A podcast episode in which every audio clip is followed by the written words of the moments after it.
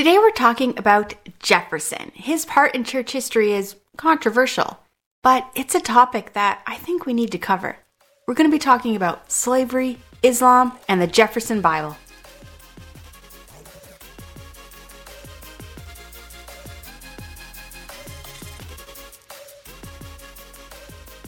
Welcome back to Church History. I'm your host, Laura Lee Siemens, and I'm sitting here right now in my freshly painted office. I spent the weekend with my husband painting my office, and next week we're going to be putting in a new floor.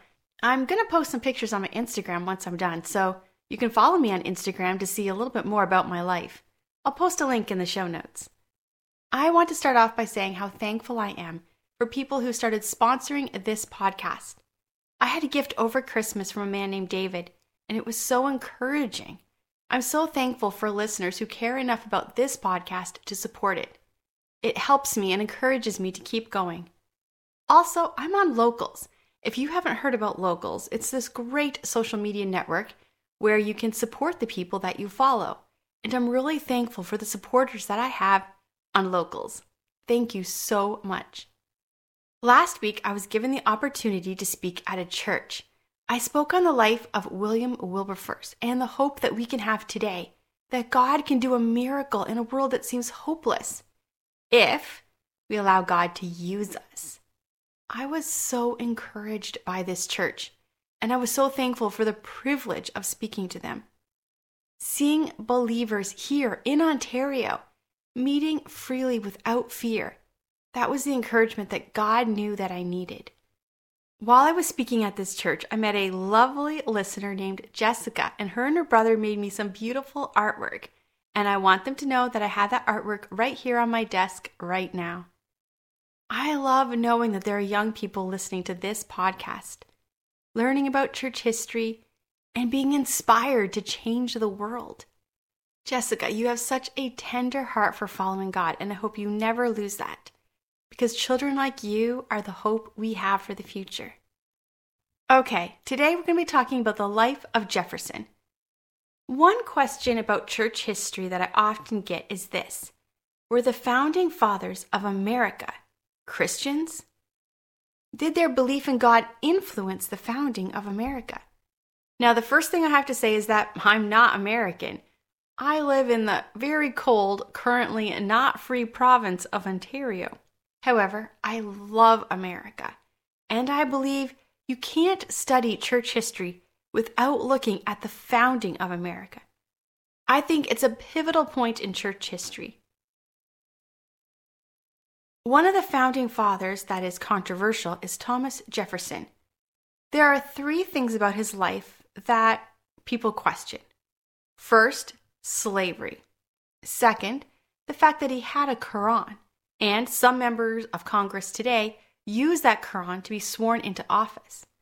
And three, the Jefferson Bible, a Bible written by Jefferson that seems to leave out all the miracles. Does this mean he was a deist that didn't believe in miracles? We're going to look at these three questions today. Now, if I was to tell the whole story of Jefferson, his life story would take many episodes. But this is not an American history podcast. This is a church history podcast. So we're just going to do one episode. And I hope for my American listeners that you will understand that I can't tell every aspect of his life. Question number one Slavery. We have talked about slavery in great detail in other episodes, such as the three episodes on the life of William Wilberforce and the story of the slaves Venture, James, and Bet. And there's another episode called Slavery in New Amsterdam. I would suggest going back to listen to those episodes to get a good picture of the transatlantic slave trade. From the years 1525 all the way until 1866, the transatlantic slave trade shipped 12.5 million slaves. While sometimes we get the picture that all, or at least most, of the slaves were shipped to America, that is an inaccurate picture. In fact, according to the Transatlantic Trade Database, about 338,000 slaves out of the 12.5 million went to America. That's actually a very small percentage of the slave trade. here are some other facts about America and slaves. The state with the most slaves was New York. We talked about the founding of New York in our episodes The Dutch Golden Age, where we talked about the story of Horace and Catalina. There's also the episode Adrian van der Donck, where we continued the story of New York. Another episode where we talked about New York and slavery is Slavery in New Amsterdam. This is where we talked about how the slave trade first came to America. In 1780, Pennsylvania was the first state to abolish slavery. In 1783, Massachusetts also abolished slavery. In 1803, it was just 20 years after Massachusetts abolished slavery that Denmark Norway abolished slavery. They became the first country to abolish slavery. However, don't forget that two states in America had abolished slavery before Denmark and Norway. While America wasn't the first country to abolish slavery, Pennsylvania and Massachusetts were the first states to abolish slavery. In 1807, just four years after Denmark Norway abolished slavery, Thomas Jefferson signed the law into place that made it illegal to import slaves into any port operated by the United States. It was that same year that William Wilberforce helped pass the law ending the slave trade in all the countries owned by England. So both America and England ended the slave trade, but not slavery, in the same year. To truly understand Thomas Jefferson and the slave question, we have to look at the life of a woman named Sally. Sally was born in 1773 in Virginia. She was born a slave. Her mother was Betty. Her father was also her master. John Wayles. She was the youngest of six siblings. Although she was the child of a white plantation owner, she was a slave because her mother was a slave. And the law at the time said that if your mother was a slave when you were born, then you were a slave, and it didn't matter who your father was. Before Sally's first birthday, her father died, and she was sent to live with her half sister Martha who had been married for about a year. Martha not only inherited baby Sally, she inherited 135 slaves. She also inherited a massive amount of debt. Martha's husband, Thomas, was an avid reader and writer. He was a lawyer and an inventor. His pride and joy was his homestead. He had built it before any inheritance of slaves. And Thomas himself did not own any slaves. He was very political, and the world around them was changing quickly. Thomas was a lawyer and a member of the Virginia House.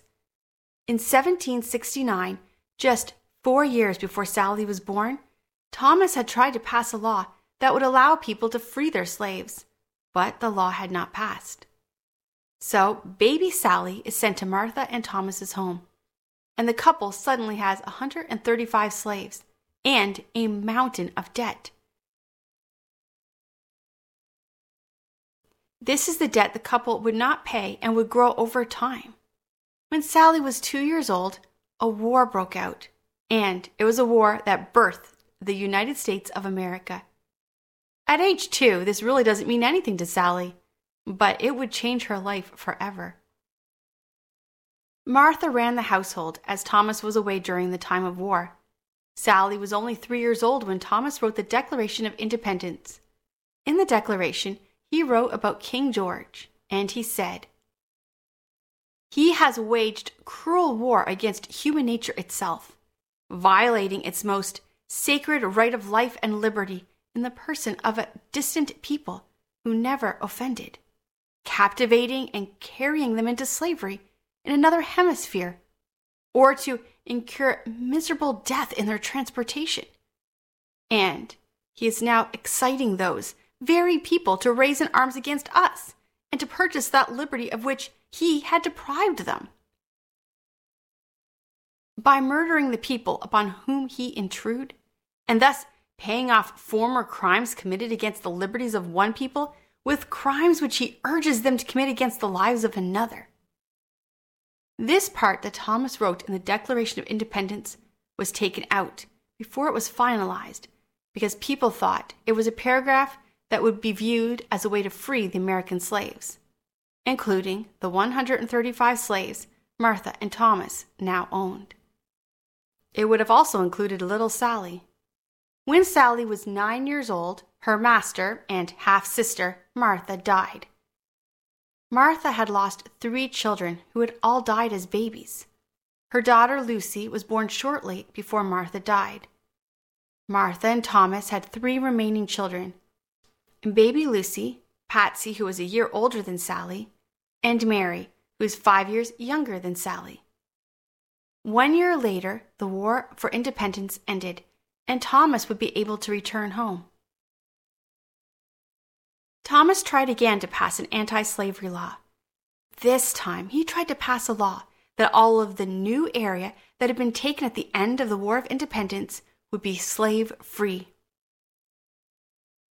This would make it against the law to own a slave in the areas that are now known as Kentucky, Tennessee, Alabama, Mississippi, Texas, Louisiana, and Missouri. The law failed to pass by just one vote. In that same year, Thomas left with his daughter Patsy for France. Thomas also took along Sally's older brother James with him when he went to France. James became Ben Franklin's understudy while Thomas was working. And in school, James began to learn the French cuisine. He became a great chef. When Ben Franklin left France, Thomas took the job as the ambassador to France, and that would change Sally's life forever. Thomas immediately sent for his daughter, Mary, to come and live with him in France. He also asked that an older slave be sent to help take care of her. There was a slave that was supposed to come and help take care of Mary, but she was pregnant and getting sick a lot. So, right before the voyage, it was decided that instead a teenage slave named Sally would take her place. While in France, Sally lived with her brother. They were both paid a wage and they both studied French during their time in France. Sally attended parties with Patsy, who was only one year older than her. Thomas bought her a beautiful dress, and the young girl Sally began to change from a little slave girl into a sophisticated, classy young French lady. During their time in France, Thomas was sent a copy of the Constitution. He refused to sign the Constitution or even endorse it in any way because the Bill of Rights had not been added. His friend, James Madison, didn't see the Bill of Rights as a necessity, but Thomas persuaded him to add in the Bill of Rights. This gives Americans the freedom they have today, such as free speech and the right to bear arms. It did not, however, give freedom to the slaves. That would not be added to the Bill of Rights until 39 years after the death of Thomas. Had the freedom of slaves been added to the Bill of Rights, maybe the Constitution wouldn't have been agreed upon. But if it would have been agreed upon and signed in the Constitution, it would have made for a completely different United States of America. Not putting the freedom and anti slavery into the Bill of Rights was a mistake that would leave a dark stain on the history of a great nation. It would also lead to the bloodiest war in American history, a war that would take the life of Sally's grandchildren. Sally also had to face a choice of slavery or freedom. And this is a very fascinating part of her story. At age 18, Sally was given a choice. Thomas was asked by President Washington to return to America and serve as the Secretary of State. Thomas accepted the position. Sally and James were both given an option they could stay in France and live as free people, or return to America as slaves. Both Sally and James decided to stay with Thomas, and they both returned to America as slaves. Historians say the reason they decided not to return is that they didn't want to cut ties with their mother or their other siblings.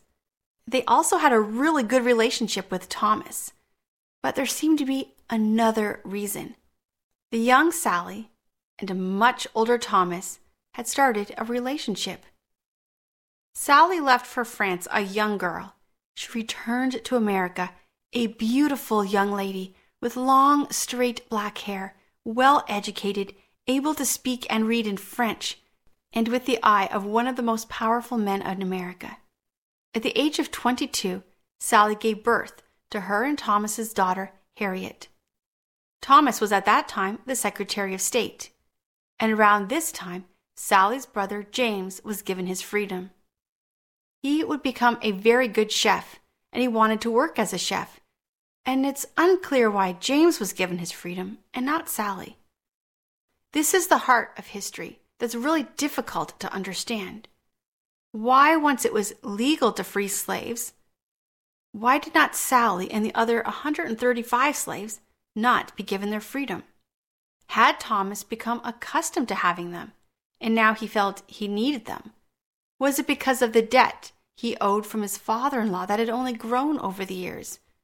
And now, if he was to free his slaves, would the debtors take them? Or was the love of politics and power now ruling his priorities, and freeing all his slaves would make it difficult for him to win an election? We don't know the reason. What we do know is that Thomas had two relationships in his life his wife Martha, and after her death, Sally. Sally and Thomas could not be married. It was against the law for a white man and a black man to marry. But the relationship was as close to marriage as it could have been in the 17th century, with the added dimension that Thomas was Sally's master. It's a reminder that history is messy. When Harriet was two years old, she passed away. A year later, Sally and Thomas had a son. Thomas entered the battle of politics, and his fight to end slavery took a back seat. As he entered politics, there was a spotlight put on Sally, a spotlight she did not want. As Thomas entered the arena to run for the presidency of the United States, the press began to talk about Sally. They accused Thomas of having a relationship with her. Thomas and Sally had at this point two children together. Thomas refused to answer any questions about Sally. Thomas was accused of being in partnership with France because Thomas's view of separation of church and state. They painted him as a heretic. They also painted Sally as a prostitute. In fact, the press would print that if Thomas became president, he would burn all your Bibles, your daughters and wives would be turned into prostitutes, and he would force children to sing heretic hymns. Thomas won the presidency, but barely. Now, although history will never see Sally as a first wife, she was the only woman in a relationship with Thomas when he was the third president of the United States.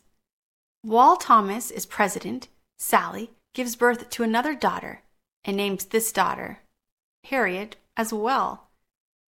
Thomas's presidency is successful. He builds a navy, he wins a war against Libya, he buys land and doubles the size of the United States. And they have children together while he's in office. In fact, altogether, Sally and Thomas have six children. The children are all well educated. They play musical instruments, but they're also slaves. Had America ended slavery with the writing of the Declaration of Independence, had America been open to the idea of a black woman and a white man being married, Sally would have probably been the first black First Lady. Imagine how different history would be if that had happened. Two of their children, Harriet and Beverly, both left the home of Thomas. Although they were technically labeled as runaway slaves, they were both given money by the household and put on a stagecoach with tickets to Washington. In Washington, they both lived as white people. Their son, Beverly, lived as a carpenter and a fiddler. Harriet worked as a spinner in a shop before getting married. Both married well and both became part of Washington society. Sally stayed in a relationship with Thomas until his death, July 4, 1826. In his will, he granted freedom to his children. In a shocking surprise, though, he did not grant freedom to Sally. She was, however, given freedom by Thomas and Martha's daughter, Patsy. Sally lived with her son Madison, who was a carpenter and eventually owned his own farm. The other living son was also a carpenter, and he would become a well known musician. Madison would be the only child of Sally and Thomas who would take Thomas's last name, Madison Jefferson. Sally died at the age of 62 in 1835. 92 years after Sally was born and 30 years after her death, slavery was abolished in America. Her grandchildren would fight in the Union side of the Civil War. One would die as a prisoner of the war. Her great grandson, Frederick Madison Robert, would become the first black descendant elected to public office on the West Coast. He served the California State Assembly for 20 years. Historians debate the significance of Sally. For years, people would not acknowledge the relationship, and it wasn't until the year 2000 that a DNA test proved the children of Sally were also the children of Thomas Jefferson.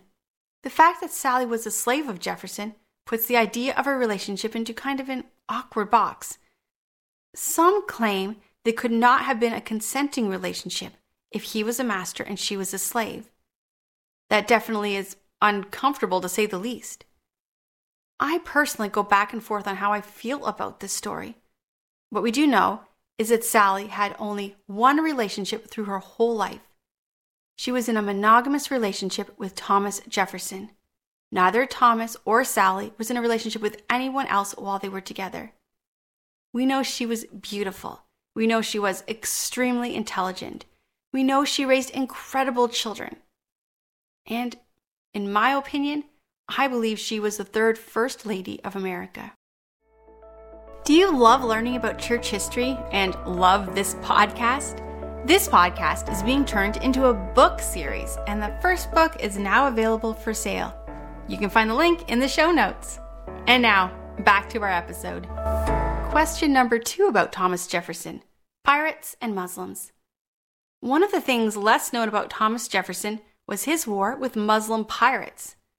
In our second season, I did four episodes on the Crusades, and I'm not going to rehash the Crusades. But if you haven't listened to those episodes, I would recommend going back and listening to them. It was a dark time in church history. While the Muslim countries were attacking and taking land, the Christian nations that went to war ended up attacking other Christian nations. In the end, the Latin and Greek church was divided. The church began to teach what would eventually lead to indulgences, and the Islamic nations never stopped believing they were still in the Crusades. The Islamic religion taught them it was their duty to take over the whole world until the whole world was under the rule of Islam. Even today, many Islamic nations still believe we're part of the Crusades. And even today, many Islamic teachings teach it's still their duty to take over the whole world until the whole world is under the rule of Islam. In 1492, Columbus sailed the ocean blue. I have a few episodes on the life of Columbus as well.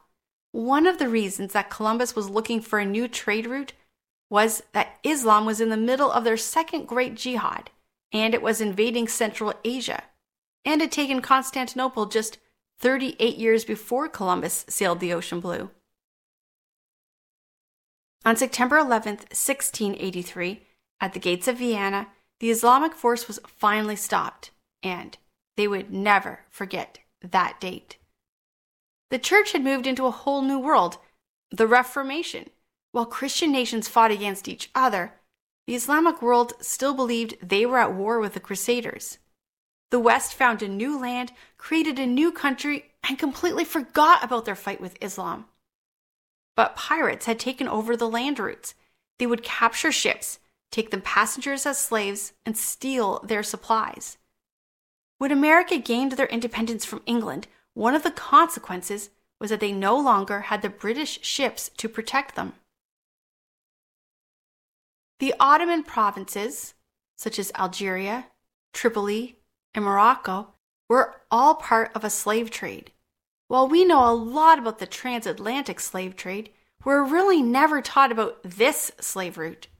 One of the reasons is that there's no descendants of these slaves, because each male slave was castrated to make sure they would have no children. The slaves were kept in horrible conditions, chained to the floors, and worked until they died. Imagine being on a trip, a vacation, and then your ship is taken by pirates. You're brought to a country you've never been in before. You're castrated, unsure if you're going to be able to survive. You live in pain, chained to the prison floor. You wonder if your government is going to send someone to come and rescue you. Each day that passes, you lose more hope. Days turn to weeks. Weeks turn to months. Months turn to years. You are offered one way to escape convert to Islam.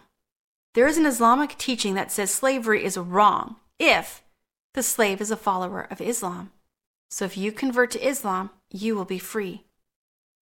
This is the life of the Barbary pirate slaves. Many were held captives for decades. Many converted to Islam to escape. In 1784, the Continental Congress agreed to pay money to the Islamic states in order to allow them safe travel. Thomas Jefferson thought that they should refuse this payment, but John Adams and Benjamin Franklin fought against Jefferson, and John Adams and Benjamin Franklin won the argument. This was one of many arguments that Adams and Jefferson had. In 1801, President Thomas Jefferson took office. Since the founding of America, the government had been sending $25,000 to the Islamic rulers of Tripoli in order to be given safe passage without their ships being taken and their passengers stolen as slaves. When Jefferson took office, Tripoli demanded $225,000 instead of the 25,000. Jefferson refused to pay. He also wanted his citizens back who had been taken as slaves and were being held in Tripoli. He began to read and study the Quran in order to understand the motivation of the Islamic countries. He had Qurans in his personal library because of this. And as a side note, in the last American election, members of the House used that exact Quran to be sworn into office. When Jefferson refused to make the payment, Tripoli declared war on the United States of America. The problem was, America didn't have a navy, so Jefferson took the country into debt in order to create the first American Navy fleet. June the 4th, 1805, the United States Marine Corps won the war, although Americans still paid bribes until 1816. The war ended with the American prisoners in Tripoli finally freed, the ones that had survived at least. Many had been held captive since before the War of Independence. There were over 1 million Europeans who had been taken as slaves by the pirates. They had been sold into slave markets in North America and the Ottoman Empire. But as I said, there are no descendants because they were castrated. Now it's important to look at two dates that I mentioned. 1805 is when the Americans won the war against Tripoli and were able to free their slaves. In 1807, just two years later, is when Thomas Jefferson signed the law into place that made it against the law to import slaves into any port operated in the United States. It's important when we look at the transatlantic slave trade and the history of it that we also look at the other slave trades happening at the same time. Thomas Jefferson was part of trying to abolish both. Are you enjoying this podcast? Do you want to support this podcast? Well, pour yourself a cup of coffee and imagine waking up each morning with a reminder from our church fathers. Check out our Etsy page where you can find mugs with quotes from great men and women of God. You'll find a link in the show notes. And now, back to our episode. Question number three we have about Thomas Jefferson is the Jefferson Bible. Here is what we're often told about the Jefferson Bible Jefferson was a deist. He believed God was impersonal a God who created the world and then just walked away. We are told that Jefferson didn't believe in miracles, so he cut all the miracles out of the Bible and created what's known as the Jefferson Bible. There are many blogs that criticize Jefferson for this Bible. You can find this Bible on display at the Smithsonian National Museum of American History. But what does that Bible mean? The fact this Bible does exist. Does it mean that Jefferson didn't believe in miracles? Or could there be a context when the Jefferson Bible was actually good Bible? First thing you need to know is that there are two Jefferson Bibles. That's something nobody likes to talk about. In 1804, while Jefferson was in the middle of the Tripoli War, he was also working on a personal project. Jefferson had some friends who were missionaries to the native tribes, and they were frustrated because they were struggling with getting the Bibles printed into the many languages of the tribes. And they also found that the people were having a hard time reading the Bible. Jefferson got some advice from a book of sermons from a preacher named Bennett, and the advice was to write a Bible about the teachings of Jesus. Take all four of the Gospels and write them as one book, and leave out the genealogies. Then have that Bible printed en masse to give away. Once someone has read the story of Jesus and is interested in a deeper study, then give them the entire Bible. Jefferson took a Bible and literally cut passages of the Bible and pasted them together. Today we would call this a synopsis Bible. The missionaries were happy with this Bible and they used it successfully. None of the miracles were cut out. The whole life of Jesus Christ was in that Bible walking on water, raising the dead, feeding thousands with two fish and five loaves, dying, raising from the dead. All of it was in the Bible. It was the four Gospels into one book. Only thing taken out was the genealogies. This was only one of the two Jefferson Bibles that Jefferson published for other people to read and use. In 1820, 11 years after Jefferson's presidency had ended, he wrote the second book. However, it was a personal journal and never meant for other people to read. Jefferson believed strongly in limited government. However, he could see that a limited government was only possible if you have moral citizens. Jefferson began to study the teachings of philosophers. But the more he read, the more he came to see that the greatest moral teacher of all was Jesus Christ. He started a journal, and when he was reading the Bible, any time Jesus had a moral teaching, he would write it down and he wrote it in English, Latin, Greek, and French. Once he had completed this journal, he would start every day by reading it. This was his personal journal, not meant for anyone else to read. After he died on April the 4th, 1826, the journal was lost for 60 years. His grandson found it and gave it to the government to put on display. It sat in a museum unread for another 20 years. It wasn't until 1902 that a congressman named John Lacey found the journal and read it. John Lacey said, This is the greatest moral teaching book that has ever been written. And he wanted every member of Congress to read it. So he had the journal published. Now, the printers needed a title for the book. So, John Lacey gave it the title Jefferson's Bible. Two years later, the Bible was printed and given to every member of Congress. They were told if you follow the moral teachings found in this book, we will have no scandals in government. Until the 1960s, the Jefferson Bible was given to every new member of Congress. Because of this, most people don't know that it's actually a journal, and they don't understand it was a personal journal and never meant to be an actual Bible. It wasn't until almost 90 years after the journal was written that it was actually given the name Jefferson Bible.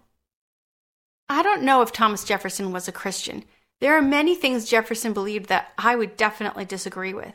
In fact, he said about the book of Revelations that it's the ravings of a maniac, no more worthy or capable of explanation than his own nightly nightmares.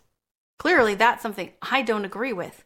But in 1816, Thomas Jefferson wrote this I am a real Christian, that is to say, a disciple of the doctrines of Jesus. Thomas Jefferson also believed that only true Christians were allowed to enter the kingdom of God. He believed if you said you were a Christian, but you didn't follow the teachings of Jesus, then you probably were not a real Christian. Was Thomas Jefferson a Christian? Well, only God knows that.